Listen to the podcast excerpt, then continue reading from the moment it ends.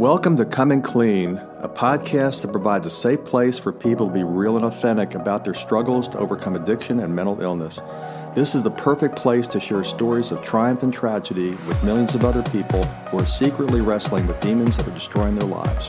The podcast will be educational and informative and will provide hope and inspiration by lighting a path to recovery that promises a better life. My name is Peter Estevez, and this is my friend and co host, Dr. Steve Farber, and I'd like to welcome you to today's episode. Welcome to a new episode of Coming Clean Podcast, a safe space to bring awareness to addiction, depression, mental illness, or simply any social taboo. This platform is intended to help those interested in a journey from the darkness into the light of self reconstruction. If you listen to the similarities instead of the differences, you will eventually hear a story from one of our guests that will guide you into the light of freedom. Today we have a new episode, and our guest is Megan Finney. Megan uh, is almost, eight, uh, well, you're 18 months sober, right? Yes, as of December 7th. As of December 7th, 18 months sober. Well, congratulations, first and foremost. And thank, thank you. you. for being part of our platform. I actually, uh, we met through social media. Uh, and first, first and foremost, I want to commend you for how active you are in your recovery. We talked a little bit about that before we got the uh, podcast started, but I really believe that the more that we talk about our addiction through the process of recovery, the more that we are able to let go of those things that are holding us back from being the best version of ourselves. That's my opinion. No science behind that. That's just my opinion. And I, uh, you know, I have chosen to be uh, to not be anonymous, although I got sober through a program of recovery through a 12 step program. Um, and but I chose not to be anonymous because, in my opinion, uh, my sobriety has been so wonderful, and I have it, and it's been so rewarding. And I also did not know that there was a solution for me for a very, very long time. I thought that I was a problem and not that I had a problem and in my social circle in my family circle and through my addiction there was no one ever to step in and and and, and offer to help me or even uh, mention to me that i had a problem. You know it was just the after effects you know the the the the, the guilt the shame uh, the next morning uh, hangovers where i felt like oh shit i did it again uh, you know, or the I told you so. So, uh, with that in mind, I decided to be very open about it, and I am glad and I am very happy that you are as well. Uh, I want to thank you. So let me let me make a quick intro about who you are. You're 32 years old. You live in Seattle with your husband, uh, yeah, with your husband Kyle, and your beautiful Cane Corso Mastiff named Roman. Yes. How old is Roman, by the way? He's going to be four in April of 2020. Well, good. Now you're you're a housewife. Uh, you're no longer employed. Uh, no. But, but you also the creator and uh, of MindBar, which is a social media platform that uh, that creates content to people, inform, and is basically documenting your sobriety and recovery as well. Is that correct? Yes, that is correct. So, Megan, tell me why you decided to document your your your uh, sobriety. Probably if you're anything like me, because your uh, your addiction was well documented. So why not document your sobriety, right? Yes, exactly. Um, it took me a while to get to this place. Actually, a year ago was when I made the decision to do a YouTube channel which was intimidating but i decided you know why why not? And i taught myself how to do everything you know it's a lot of work creating a youtube channel but i did like i have my personal instagram account and i felt like i had the youtube channel but i didn't really promote it on my personal instagram account because you know not only that am i sober but i also struggle with a mental illness uh, bipolar disorder. So I didn't want to broadcast or promote my mental health YouTube channel on my personal Instagram because I didn't want to annoy people in my personal life because not everyone has to deal with these issues. And um, it was actually in September I decided that why not? Like I'm just gonna go for it. I followed on my personal account. I followed, you know, accounts like Shots to Shakes or Boozeless or these other women that are sober and telling their stories and i was very uh, admire them and i decided you know if they're doing it why can't i do it? And so i decided to name it the mind bar and mind stands for mental illness does not define. And i said bar. I thought it was kind of funny because i don't drink so i just kind of put those together and yeah i'm having a lot of fun with it. Actually rachel brady with shots to shake has been a guest in our podcast we did yeah. An, yeah, we did an episode with her, and it was a phenomenal episode talking about millennials and uh, drinking in college and benching and all that good stuff. Uh, yeah, phenomenal episode. And you know, one of the things that that's really exciting for me uh, is to see the number of women that have become very spoken about their their sobriety and their recovery process, particularly millennials, uh, because I feel uh, that that there's a disconnect and a gap in some of the 12-step programs available. Uh, mm-hmm.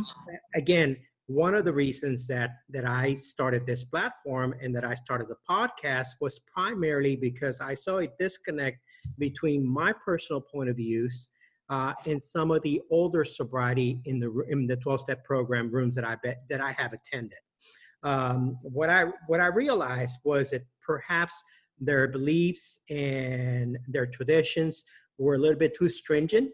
And at the same time we're kind of closing off some of the younger generation and really turning them off uh, uh, to a point where many i would see first time comers come into a room show up for one meeting and i would never see them again. Uh, the drop off yeah. is great. It's, it's, it's, it's, it's, it's astonishing. So with that in mind i decided to start the platform and to try to engage a message of positivity and a message of information that would pull back some of those people that were not informed. My motive was, as I said, when I was active in, the, in my throes of addiction and in, in, in, my alcoholism, there was no one out there that would give me this information. So, yeah. Uh, what has been your experience, Megan? And we're going to get into your your how you got where you got, but what has been your experience in your 12 step program? You got you you you got sober in rehab, uh, and in the facility that you were in, it was mandatory that you attended a 12 step program meetings. Is that correct? Yes, that's correct. Okay. And so, what has been your your experience in the 12 step program, and what would you what would you recommend to somebody in young sobriety and early sobriety that perhaps how can they navigate in a way that they will not get turned off to a to to, to a 12 step program? Yeah, I think for me, like I said, when I was in treatment, uh, I had to go to AA. So I went to treatment in Pennsylvania. So when I flew home 70 days later, um, my friend Tara, who you have seen in other videos, she was already doing AA and becoming really ingrained in the program. And so I decided that I was just gonna, you know, go full force into it. I heard people in the rooms of AA say that you know, if you get a sponsor, you work the steps, you attend regular meetings, that these promises are going to come true. And at the time, early on in my sobriety, I was so miserable and I wanted to drink so bad because of the feelings of discomfort. But I knew that I knew where that was going to lead me. And I decided to give it all I had, to do exactly what everyone told me to do and give give AA my best shot. And that's exactly what I did. And I did work the steps. I told my sponsor that I want to. I want to do exactly what you tell me to do. I will do I will do it. And we work the steps really well and I would say, you know, for me once I took the inventory of my mistakes and where I went wrong, I kind of let go of that victim mentality because I think for me, you know, I felt safe in the role of being a victim. You know, why do I have to have bipolar disorder? Why did these things happen to me? Why, why, why? And I finally took control and said, okay, like I'm going to take accountability. I have made mistakes. I have hurt people. I have upset people. I have resentments with people. Like, let me clean up my side of the street and make it right and I found a lot of freedom in that. So I had a good experience with the 12 steps.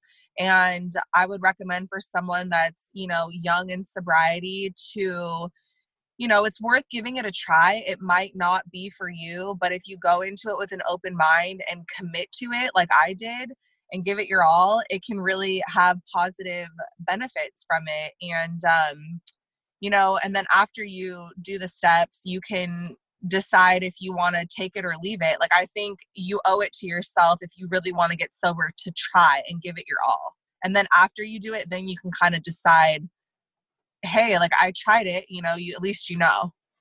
Well, so, so basically, part of what you did was surrender. Okay? Yeah. And created a foundation to stabilize your your sobriety.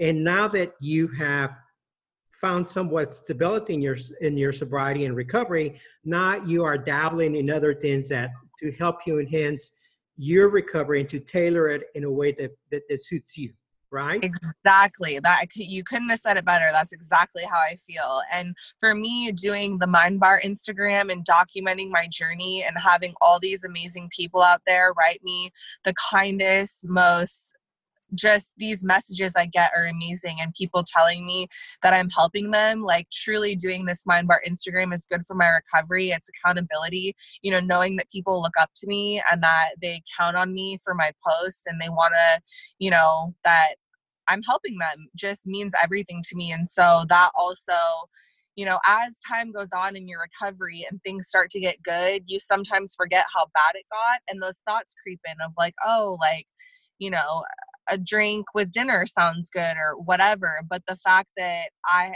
do have this Instagram account where a lot of people are looking up to me that makes me want to make good decisions. You know, there's other things I do besides the Instagram account, but I think it is important. You know, in the beginning, you're so vulnerable. And so doing something like AA is definitely, you know, it's worked for me. All I can say is my experience, you know, with it. And I was against it. Like, I did not want to do AA. I didn't want to admit I had a problem, but I just kept hearing everyone say that life is going to get so good if you do these steps. And so, I'm glad I did and I am where I am today. And, you know, then from there, once you do the steps and you kind of get solid, then you can pick and choose different things that work for you and leave what doesn't work for you.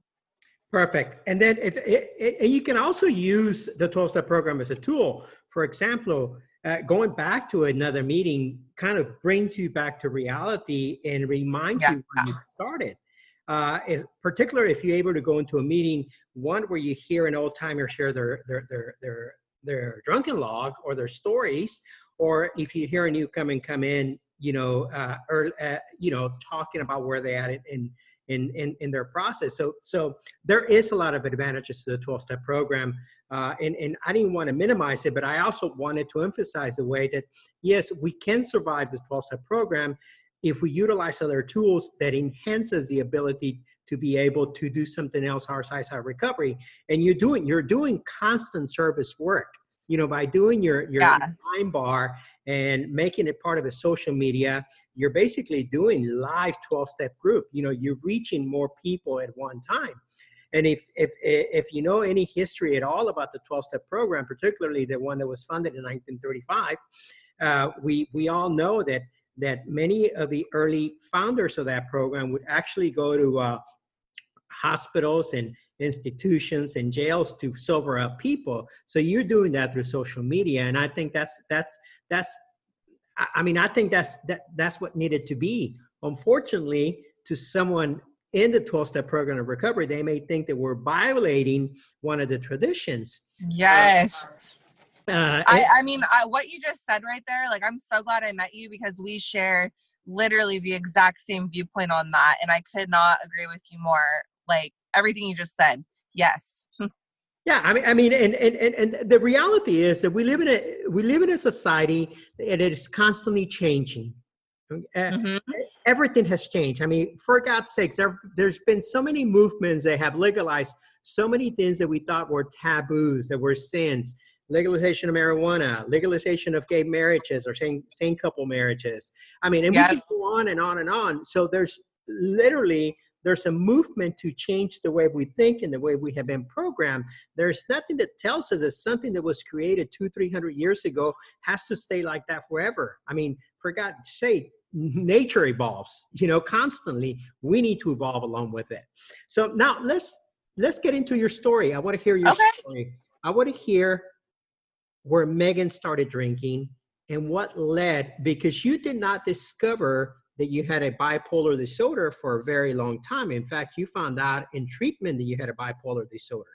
And there's many disorders, many mental illnesses, uh, many, mental health illnesses, they go undiagnosed with a lot of us in, in, in recovery because we are acting out behaviors that seem odd and abnormal, but because there's been such a stigma in mental illness, we have a tendency of sweeping that under the rug overlooking it or not even taking the time to to diagnose it and find out what's wrong with us. So tell us a little bit about your journey and take us up into into um, treatment.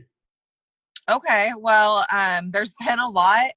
So you know i grew up in a household where um, you know i had a pretty normal childhood i guess. I have my mom and dad are still married. I have a younger sister. I grew up playing sports I would say that I started drinking in high school. And pretty much from the beginning, you know, I didn't know how to regulate my drinking. If I was drinking, I was going to get drunk and who knew who knows what was going to happen after that you know i would black out i would say and do things i you know would regret the next day but you know no one had ever really called me out for having a problem because a lot of the people i associated with also drank excessively. So you know moving forward into my 20s i went to cosmetology school and got my hair license uh, to be a hairstylist when I was 21. And by 24, I decided to start my own business. And I was very successful. You know, I'm a very driven, very determined person. When I set my mind to something, like I do it. And I knew that for me, having a boss wasn't going to work for me in the hair industry. And so, like I said, I started my own business. I became very successful. And, um, I didn't get diagnosed with bipolar disorder until I was 30. But once I got diagnosed, looking back on my life, so much makes sense. Um, I uh, can see that when I was uh, own, running my business and doing hair, you know, I would be, you know, working a 12 hour day, going to the gym, Uh, doing lots of social events, you know, just go, go, go. And alcohol would always be a part of that. But then on my days off, which people didn't see, was that I would stay home and isolate myself and, you know, be what is depressed. I didn't know it was depression at that time, you know. And during the time period of being misdiagnosed and not knowing that I had bipolar, I would self medicate with, you know, smoking marijuana to bring me down and drinking to heighten my mania. And it, things came to a head when I was 29 years old. This was in 2016. In July, I stopped sleeping. And I don't just mean I had a hard time sleeping, like, I literally stop sleeping. Like there was nothing I could do to sleep. I tried every medication that was prescribed to me by doctors and basically I got prescribed an antidepressant that is for depression and some education is that depression and bipolar depression is very different. And so this medication that I was prescribed flipped me um, into a mixed episode where I almost committed suicide on September 7th of 2016. And I was uh, put into a psychiatric ward and it was terrifying. I've never had an experience like that. And uh, when I got released, I stopped taking the antidepressant. I went back to work right away and just tried to brush everything under the rug. But all my hair clients could see that I wasn't well. I had lost a ton of weight. I was withdrawn. I could barely talk from all the sleep deprivation. But like I said, I'm a very determined person. Like I was determined to not let this depression take me down. But by November of 2016, I just I couldn't go on anymore. So my mom took my business phone. She handled all my hair clients and I took a leave of absence from work to just really take the antidepressant and let it kick in. So my birthday is December 31st, New Year's Eve. So by December 31st of 2016, the antidepressant is finally working because it takes six to eight weeks for it to work. And um, then I started getting manic and I had no idea what a manic episode was or even really what bipolar disorder was before I got diagnosed. But, you know, to everyone around me, they thought my behavior was very strange. I began drinking every day, I wore strange outfits. I would talk a lot and very fast. I would interrupt people. I was very rude and abrasive. And, you know, there's lots of other symptoms and things that happen. But I had a terrible manic episode in the spring of 2017 where uh, in April of 2017, I went to jail three times and to two psych wards all in one month. And prior to this, I have never been arrested or had any problems with the law. You know, before I had my own business, I was successful, drove a brand new car, have my husband, have my dog. Just on the outside, my life looks great. And then all of a sudden, I'm in jail for nonviolent crimes, by the way. I didn't do any, it was all misdemeanors. But, anyways, so after the, I got diagnosed with bipolar disorder in jail, actually and they transported me from jail to the psych ward and um, that was in late april early may of 2017 and so um, it was devastating getting diagnosed with a mental illness because um, it just is. And then also, when I was manic, I wrote a bunch of really embarrassing things on social media, on Facebook, uh, statuses when I'm in a psychosis. And so everyone that was my Facebook friend witnessed this like mental breakdown. And so after I leveled out and got diagnosed and got put on medication that kind of brought me back to reality, I realized everything that had happened. Like I stopped running my business. I had to go to court for, you know, being in jail. I had uh, bills to pay of being taken away in the ambulance to, you know, psych ward bills, all this kind of stuff. And so also during this time i separated from my husband. I you know we would argue a lot when i was manic and i was convinced in my psychosis that he was a terrible person and abusive to me and so we had separated but my husband is a great man and he you know we got back together shortly after i was diagnosed because he educated himself and uh, you know, we tried to work on our marriage and we moved back in together. And that's when my alcoholism really kicked up a notch. And like I said, looking back in hindsight, like I can see that I've always had a drinking problem since I was probably 17 or 18. But now I'm 30 years old. I have bipolar disorder. Everybody in my social life knows even acquaintances, people that I don't even really know that well, saw my posts on Facebook. And I, I was afraid to go to the grocery store. I didn't want anyone to see me. I didn't know how to face the world and with everything that had just happened. And basically, uh, I started self medicating with alcohol.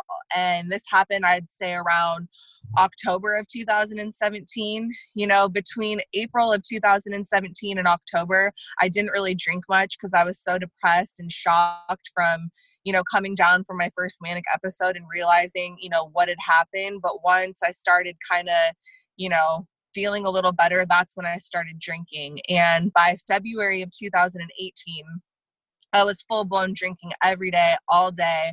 I started hiding bottles. Uh, my husband would come home from work and I would be drunk and we would get into arguments because, you know, he would be asking me, like, why are you drinking like this? You know, what is going on? And you know, now I look back and can see that, you know, everything I had gone through with my mental health crisis had just completely traumatized me, along with I have trauma from my childhood. And when I was 23, my best friend committed suicide.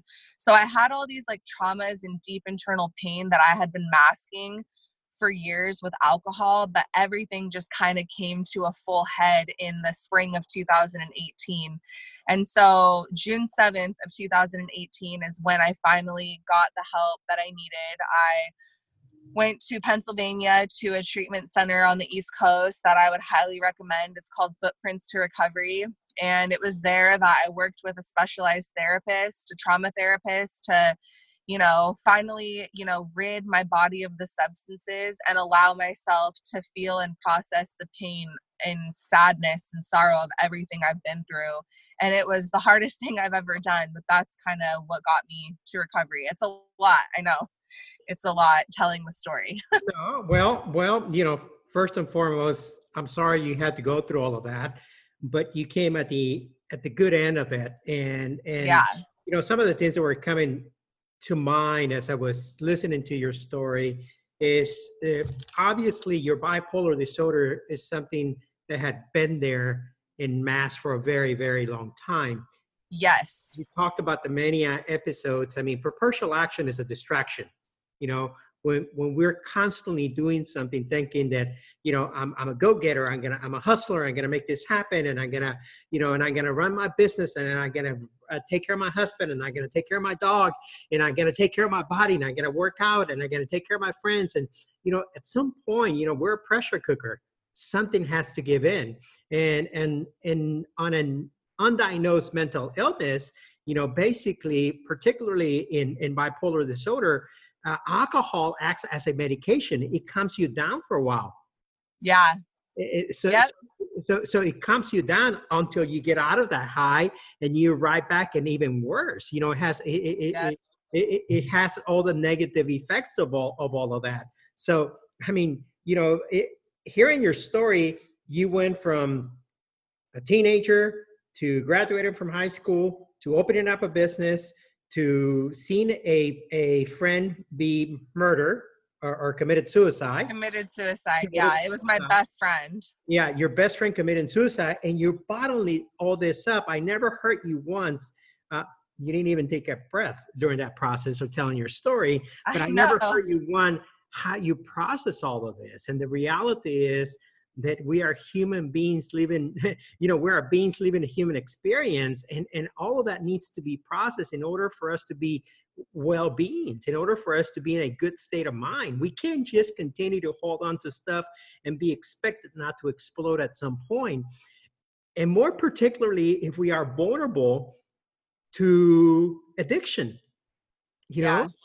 Uh, because we are the great pretenders. I mean we can pretend everything is perfect you know we we have it all in control we have it all together you know i, I also find it i find it um, based on some of your words you know you you you you, you were ashamed or you felt you feel bad that your friends knew that you had a mental disorder eh, which I think, you know, I'm very active in a campaign called Imperfectly Perfect, which is a, campaign to bring awareness worldwide to uh, mental illness.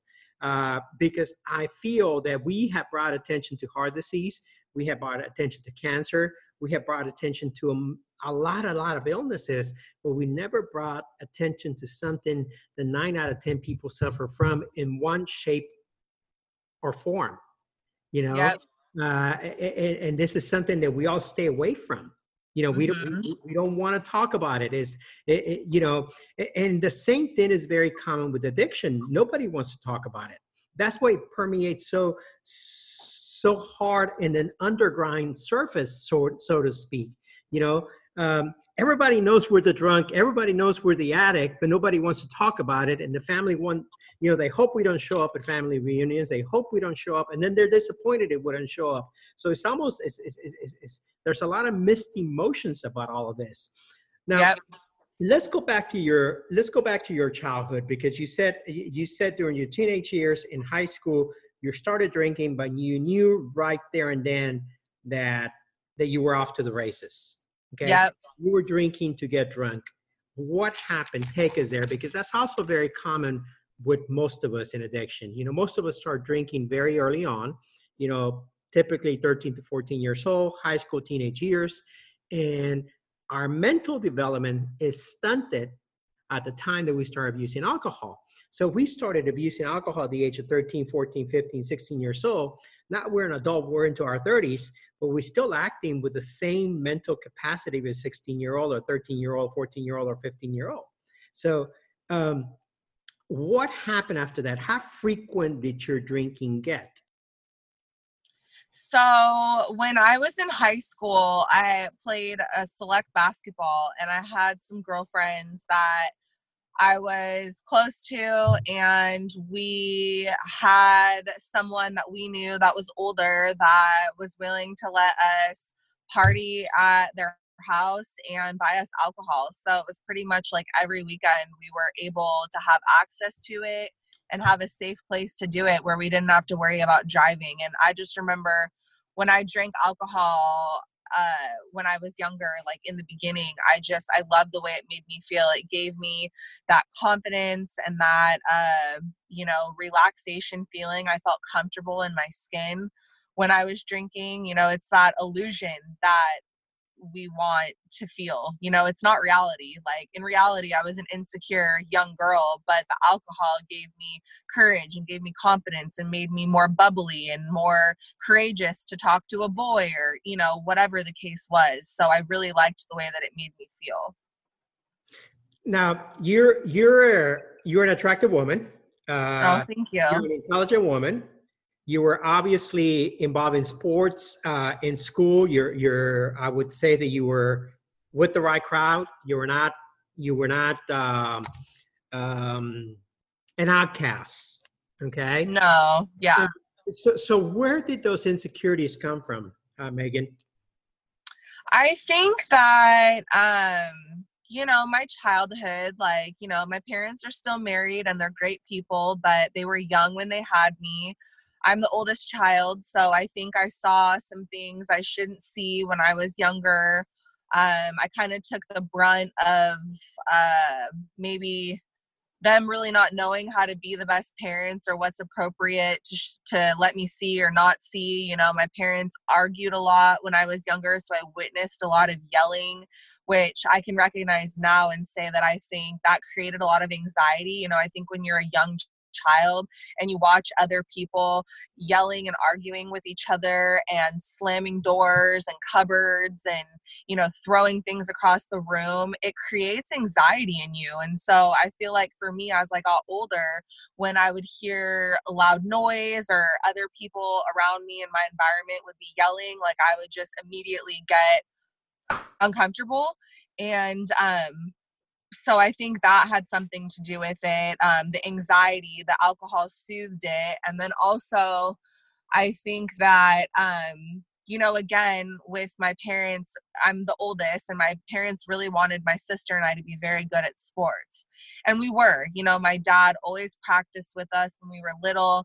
And my sister and I were very good at softball and basketball. You know, we always made varsity, we got lots of playing time, we made all star teams growing up. And so I think at a very young age, I liked the approval and confidence I got when I was successful. And so I felt this immense pressure from a young age to be successful and to work so hard. And I think, like you said earlier about the pressure cooker, that was totally me because I was just like, I thought I had to always be doing more and more and be more and more successful and make more and more money in order to be worthy.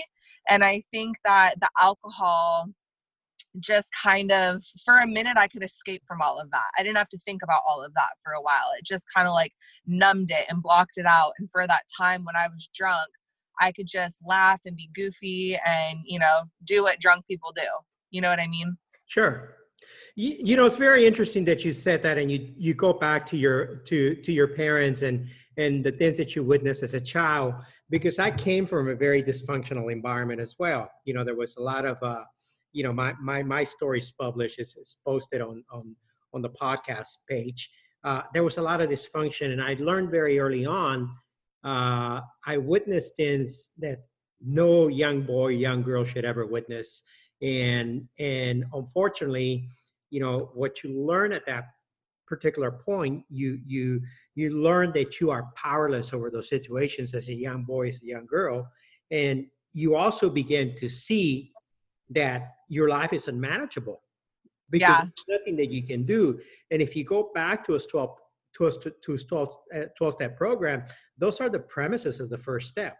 Okay. So we develop as, as young adults, we start developing um, uh, mechanisms, survival mechanisms, surviving tools that help us cope and adapt to the whatever environment that we're in but those come with a big, big, hefty price anxiety, alcoholism, addiction, drug abuse, ways to escape, uh, promiscuity, you name it. We are looking for short term solutions to the way we feel internally instead of looking at internal solutions to, to, to to remedy them. Yeah. So, so, you know, I learned that very early on. In fact, I write about that in my book. Um, you know, so, so by the time I'm 16, I'm a freaking mess. You know, I'm I'm, yeah. I'm I'm a complete mess. And then I go on into adulthood, and I don't do anything about solving all those issues that develop as a young boy and a young teenager. Uh, but I go into the business world and I am running a business, I'm running corporations, I'm running big companies, but yet, you know, my thinking, I I derail off the wheels and I start doing stupid shit and self sabotaging and, and destroying Yeah. relationships and destroying my businesses and, and and doing whatever it is that I'm doing because I don't feel worthy because I carry this dirty and shame and guilt and all this stuff that I carry from childhood and I bring it on over into adulthood. Not only do I bring it into adulthood, I bring it into my relationships. Yep. So how, how, can we have a worthy relationship, a healthy relationship, if we're not healthy? You know, Yep. h- how can we how, can we expect that? I- I mean, we're we're unable, we're incapable of doing that until we actually dive into the issues that that led us to where we at. Peel the onion, as we say in recovery, and and and undo, you know, uh, uh, undo and redo again. You know, start over again. So, what would you tell a younger Megan? You obviously have done a lot more than, and, and, and I don't mean this in, in a minimizing form to your parents, but you've done more. You realize there's an issue, you realize there's a problem, you had an addiction, you had a mental illness, you want help, you want change, you want transformation, and you're, you're outspoken about it. So, what would you tell somebody your age in your situation today? What would what could they do different that you and I were not able to do because we didn't have the tools or the resources or the knowledge or the information to do so? So you're asking me what I would tell like the teenage version of myself? Absolutely. Um I mean, it's so it's so challenging. There's so many different parts of it because I think it's part self-awareness, it's part accountability, it's part uh resentment, it's part forgiveness. There's so many things that go into it. Um you know, when you're a teenager and you're living under your parents' roof and you're not independent, there's only so much that you can do to um, you know, get help and change yourself. And when you're young and immature and you have all these hormones and, you know, you have crushes on the opposite sex and things like that, you know, everything is just kind of chaotic. And, um, I mean, I guess the number one thing I would say to the younger version of myself is love yourself. But uh, also at the same time looking back like i didn't even know what that meant like if someone said love yourself to me when i was a teenager i would i could hear the words but i didn't truly know the meaning behind it you know i think the the the more that we do this kind of work that we're doing with like Instagram and podcasts, and I agree with you, like, I believe that what we're doing right now, like, this is going to be the beginning of the future and, you know, making things better because I It's a just movement. think that it's a movement. it's a movement. Yeah. And I'm all about it because I believe I've gone through everything I have. Like when I was recovering from everything and even in early sobriety, I was so uncomfortable and just felt disgusting inside because I was actually letting myself feel for like the first time in my life. I was letting myself feel everything, you know, my friend's suicide, the fact that I have a mental illness, you know, my childhood trauma, you know, I was sexually abused when I was younger. Um there's just things that I've been through that like are inside of me that I've never talked about and never got help for. And so I guess one of the biggest things now that I think of it that I would tell my younger self is to get help as early as you can. You know, if I could go back and tell the Megan that was 23 that her best friend just committed suicide, I would have immediately got myself into therapy or some sort of treatment to get help right then. Like, I think not to stuff and bury things because they really don't ever truly go away. Like if I was still drinking right now, all of that would still be, you know, within me. But because I've done the 12 steps, I've removed the substances, I've allowed myself to feel it, I've allowed myself to deal with it, I've processed it. And, you know, those wounds still hurt from time to time, but for the most part, I'm pretty healed. You know, I feel I feel good. I feel free. I don't have all that baggage inside of me anymore and it's a relief. So i think you know the more that we do this sort of thing and you know inspire people to feel comfortable and talk about their story I think that that's going to help make changes because if people feel comfortable talking about their mental illness, talking about, you know, their childhood trauma and getting it out of them and like getting help, because I think that's so much of the problem with addiction and mental illness and why it's not getting better is because everyone doesn't want to talk about it. Like you said, everyone is so afraid to be vulnerable and let the cat out of the bag. But at the end of the day, if you don't let the cat out of the bag and you don't let your skeletons out of the closet, closet and you hold all that shit in, the likelihood that you're going to become an addict or an alcoholic is, you know, again, I hate the word alcoholic, but someone who struggles with substance abuse and masks their pain with substances, then it's likely going to happen, you know? You know, you just said something that, that, that, that is so, that rings so true to me. If you don't let the fucking cat out of the closet, he's still in the fucking closet and you're going to have to face him every day okay? Yeah. He gets out. Period period bottom line. And you said something else that that that resonated with me a lot and i want to talk a little bit about it some more. You said i feel good i feel free. Yes. Okay? and that is sobriety and that is recovery. And i think the message that i want to share with people today more than anything else if they could get anything out of our conversation today which you have given us a whole bunch of nuggets. But if they could get anything else out of the conversation, is that sobriety, recovery, evolution, transformation does not take 30 years, does not takes 40 years, does not takes 50 years. It, it is not boring. It is not. It, it, it is not. Uh, you know, you're not. You're not gonna miss out on alcohol. You can still have a lot of fun. You can still enjoy life actually you actually are present. You are part of instead of in, instead of apart from. You you you belong to something. You are creating you are creating a community. You are creating a movement with your social media uh, uh, efforts.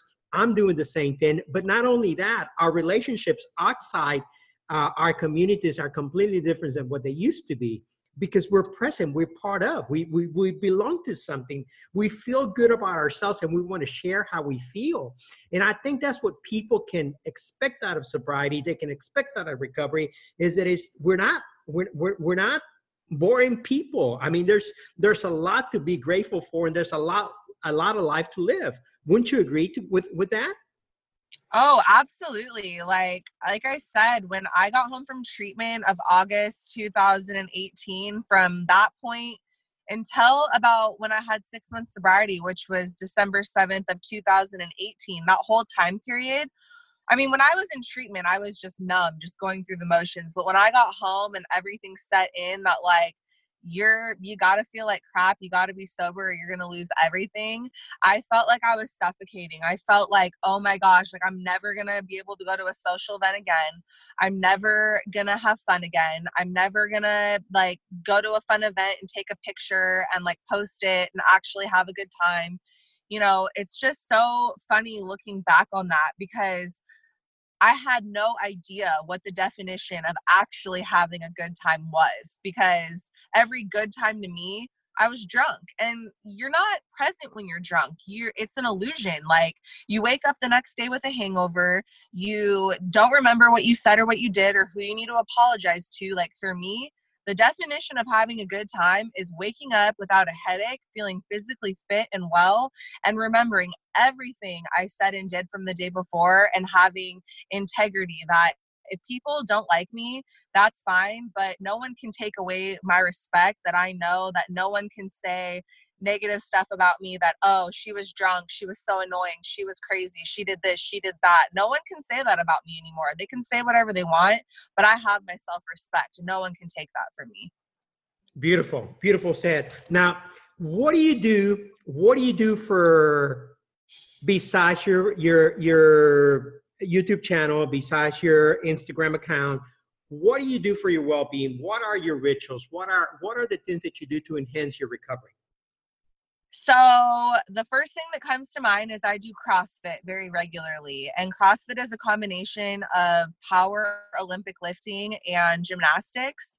And uh, my husband is a CrossFit coach. He's the one that got me into it. And when I first started doing CrossFit, I was very intimidated and scared and just didn't think that it was for me, but it's become like a form of therapy for me. Um, you know, it's very intense. And for me, when I'm very manic and very like uh, up, I can let that intensity out and it calms me down. And also when I'm depressed and in the dumps and feeling low, uh, it kind of gives me that serotonin serotonin that I need to make me feel good. And so that is something yeah and that's something that's really not an option for me you know i know i do have days like i still struggle with bipolar disorder even though i'm sober i still struggle to manage my mental illness at times and for me like i don't always want to go to the gym i don't think anybody always wants to go to the gym but for me it's it's not an option like you know i can tell myself oh i don't really want to go but i go anyways because i know that it's what i need to do to live you know like you drink water you do certain things like that's just a part of what i need to do and don't get me wrong like if my body's exhausted or i need a day off like that's completely uh, acceptable you know i don't beat myself to death if uh, my body needs to rest i listen to my body but between three and five times a week you will catch me doing crossfit for sure. So what do you do besides crossfit? Is there any prayer meditation journaling any of that stuff honestly like the instagram the mind bar instagram is like a form of journaling for me it's okay. blogging yeah so i mm-hmm. get all of that um uh, you know writing my stories and then having you know the the response of people that it's helping them that really helps me uh you know i need to make sure i go to my psych nurse practitioner appointments where she manages my medications and I have to stay up on that. You know, people have different opinions on medications, but in my situation with having a very, very, very severe mental illness, taking medication for me just isn't an option. I have to take it. And so doing those appointments is very important. I think also surrounding myself with people that uplift me and believe in me and have my back 100% through thick and thin that's very important you know i noticed that when i gave up alcohol all the drama that was in my life before kind of faded away. I cleaned up the negative side of my street when i did my amends in the 12 steps and from there my sponsor specifically said no matter what don't create new wreckage because now that i'm sober i'm in control whether or not i create wreckage. And so you know, I feel at peace that all the enemies and crap that I had accumulated from people I had accumulated during um during my you know when I had my, business I had toxic hair clients I had toxic people in my life I just had toxic relationships. And basically um they're all gone. You know, now I only surround myself with people that I know that if something bad happened, these people have my back during the worst and the best. And something I've learned is that the people that deserve my time and my energy are those that have stood by me through all of this. You know, I've lost a lot of relationships and it's been painful, but in the long run, I'm grateful that I know who my true people are. You know, it's it's a blessing to know for sure. You know, I've had the unique unique experience of being on my quote deathbed. Like I know what it's like to be in the dumpster in the gutter of life and to see who actually lends their hand out to pick me up. And it's a beautiful thing, you know, but it's been really painful because a lot of people that I thought would reach their hand out and be there for me weren't. So it's kind of eye opening for sure. Yeah, of course it is. You know, we don't we don't realize, but the quality of relationships get better for us in sobriety you know the uh, uh, we we have a tendency of doing you know how can we create boundaries when we had no boundaries but now that we're sober and in recovery we realize that not only do we want to impose boundaries on others we owe others boundaries on, on on them so so we we learn we grow up. Bottom line, we grow up. Yeah. We, we, we, mature, we mature. We mature into adulthood. We we yeah. We, we become who we always were intended to be, but yeah, somewhere along the way we got lost in in in the course of our addiction. Um, you, you know, is is is is we end up becoming the sum of the five people who hang around with. You know, so we yep. hang around with five drunks, we're gonna be number six. And we right. realize when we sober up, when we clean up, that there's a lot more to life out there. That there's there's a lot of better better experiences. You know, early on in in in my sobriety, I became a little quiet and a little withdrawn. And people would say, "Well, you're not as fun as you used to be. You're not. You used to crack jokes. You used to do this." No, I used to make an ass out of myself. And I and yes, you, you used to laugh at my expense. Okay. Yeah. And and I don't do that anymore because I am getting to know myself, and I and, and yeah. time that I spend, the more time that I spend with myself, the more I like myself. But it's taken me a long time to get to know who I was because at the end of the day, I would get lost in the bottle. I would get lost in the lust. I would get lost in pursuing the business opportunity. I would get lost in multiple distractions and perpetual action that that, that all were doing distracting me. There were I, I was continuously running away from who I was because I didn't like to be with me. Yeah. And, and and today that I done a lot of the work, and this is not, you know, it, the work never ends. You know, and, yeah. And, but but that's not in recovery. That is in any any type of growth and any type of evolution. I mean, that never ends. You know, we're we're students alive forever. You know. yeah And and and and, and it should never end. Why? It would be boring if it did. So. Yep. Now. Uh, tell us how we can help you spread your message. Uh, where can people find you in social media? So they can find me at the Mind Bar. So the way you would find me on social media on Instagram is at the period mind period bar. I'm sure you'll link that for me somehow, some way. And yeah, so I only have really one form of social media. I've, uh, you know, reflected, and that's what's best for my mental health. I don't need, for me personally, multiple forms of social media because for my mental health, it gets too overwhelming. So I just like to keep it in one place. And um, yeah, that's where I'm at. Now, you keep referring to mental health, but you basically yeah. have a, uh, you, you have a disorder, okay, yes. which is bipolar and yes. and can you tell us a little bit about what bipolar is, what the bipolar disorder is, in simple words? Because I don't want people to misunderstand and think that you know you have this. Eh, eh, for for now, now that you're in recovery, now that you understand that you have a disorder, not you know how to manage that disorder. So, what are the episodes? What are the symptoms, and what can people expect? Yeah, so bipolar disorder is uh so you have manic episodes and you have depressive episodes. And so the depressive episodes look something like uh just depression would look like. You know, you don't sleep or sleep too much, you gain weight or lose weight, you withdraw yourself from activities and people that you normally love. You might have suicidal ideation, and there's more symptoms uh, besides that, but I'll move to what a manic episode is. So, a manic episode is when you have a period of elevation where you basically feel like Superman or Superwoman. You don't need a lot of sleep, you have a ton of energy, you have lots of creative ideas. Uh, you talk a lot, you have pressured speech, you maybe do some strange behavior like the things you say, the way you talk, the way you dress. Uh, if you have too much of no sleep, you could slip into a psychosis and think that you're a different person or friends with a celebrity.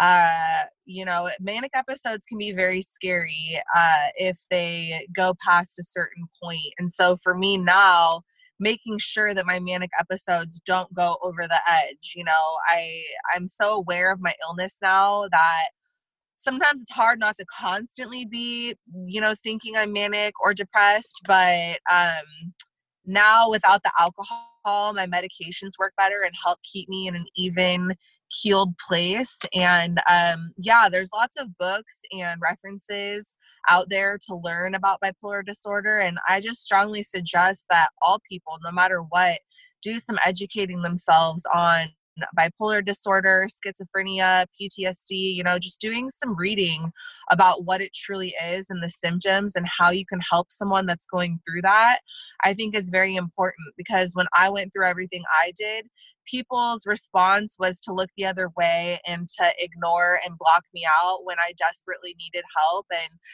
I think my number one tip for someone that was dealing with someone that is having a manic episode is to do your best to de escalate the situation. Like that person is already flying pretty high in their mind. And if you come at them aggressively or shout at them and tell them, you know, you know, when I was manic, a lot of people were very mean to me and came at me and thought that the way I was acting was on purpose. And it just made the situation worse. So I think just being kind and using a gentle tone in your voice and offering that person help and assuring them that you care about them and that you're there for them no matter what would really go a long way.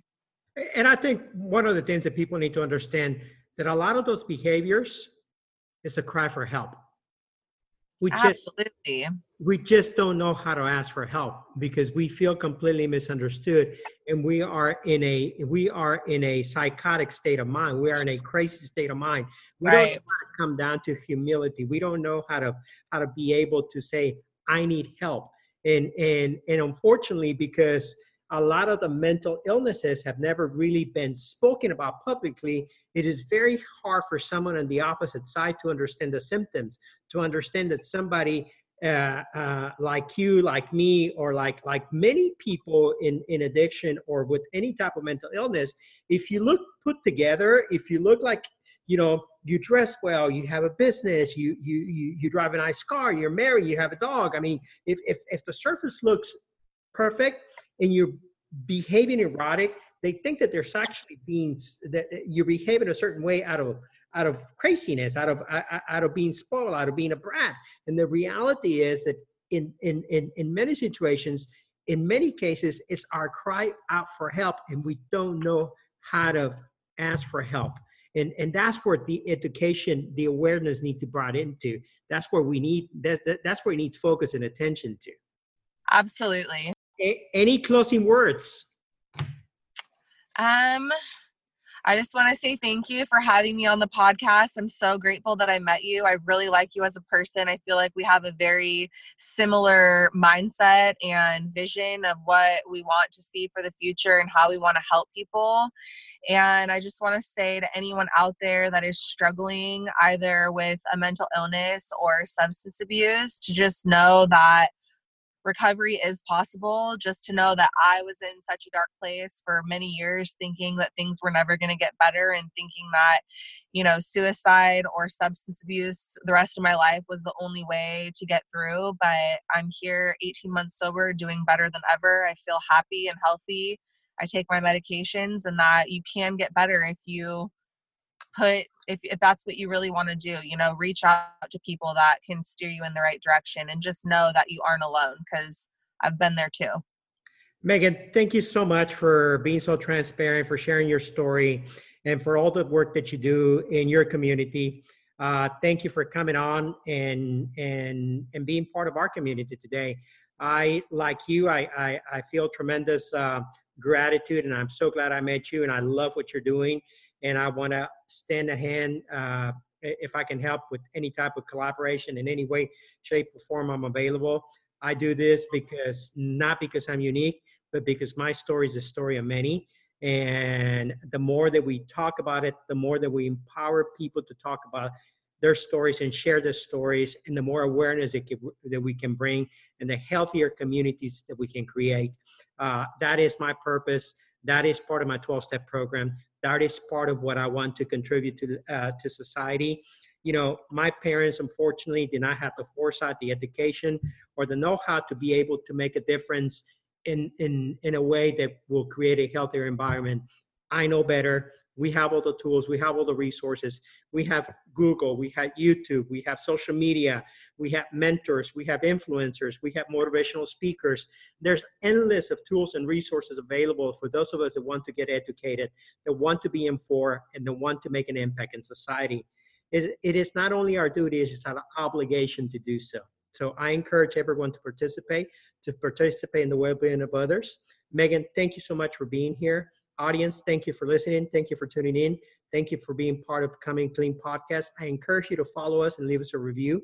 We are available on iTunes, Spotify, Stitcher, iHeartRadio, and Google Plays. Please follow us and subscribe. Thank you so much. Thank you, Megan. Thank you. We hope you enjoyed today's episode. Thank you for listening. And if you have not subscribed, please do so today. Thank you, and we look forward to having you in our next.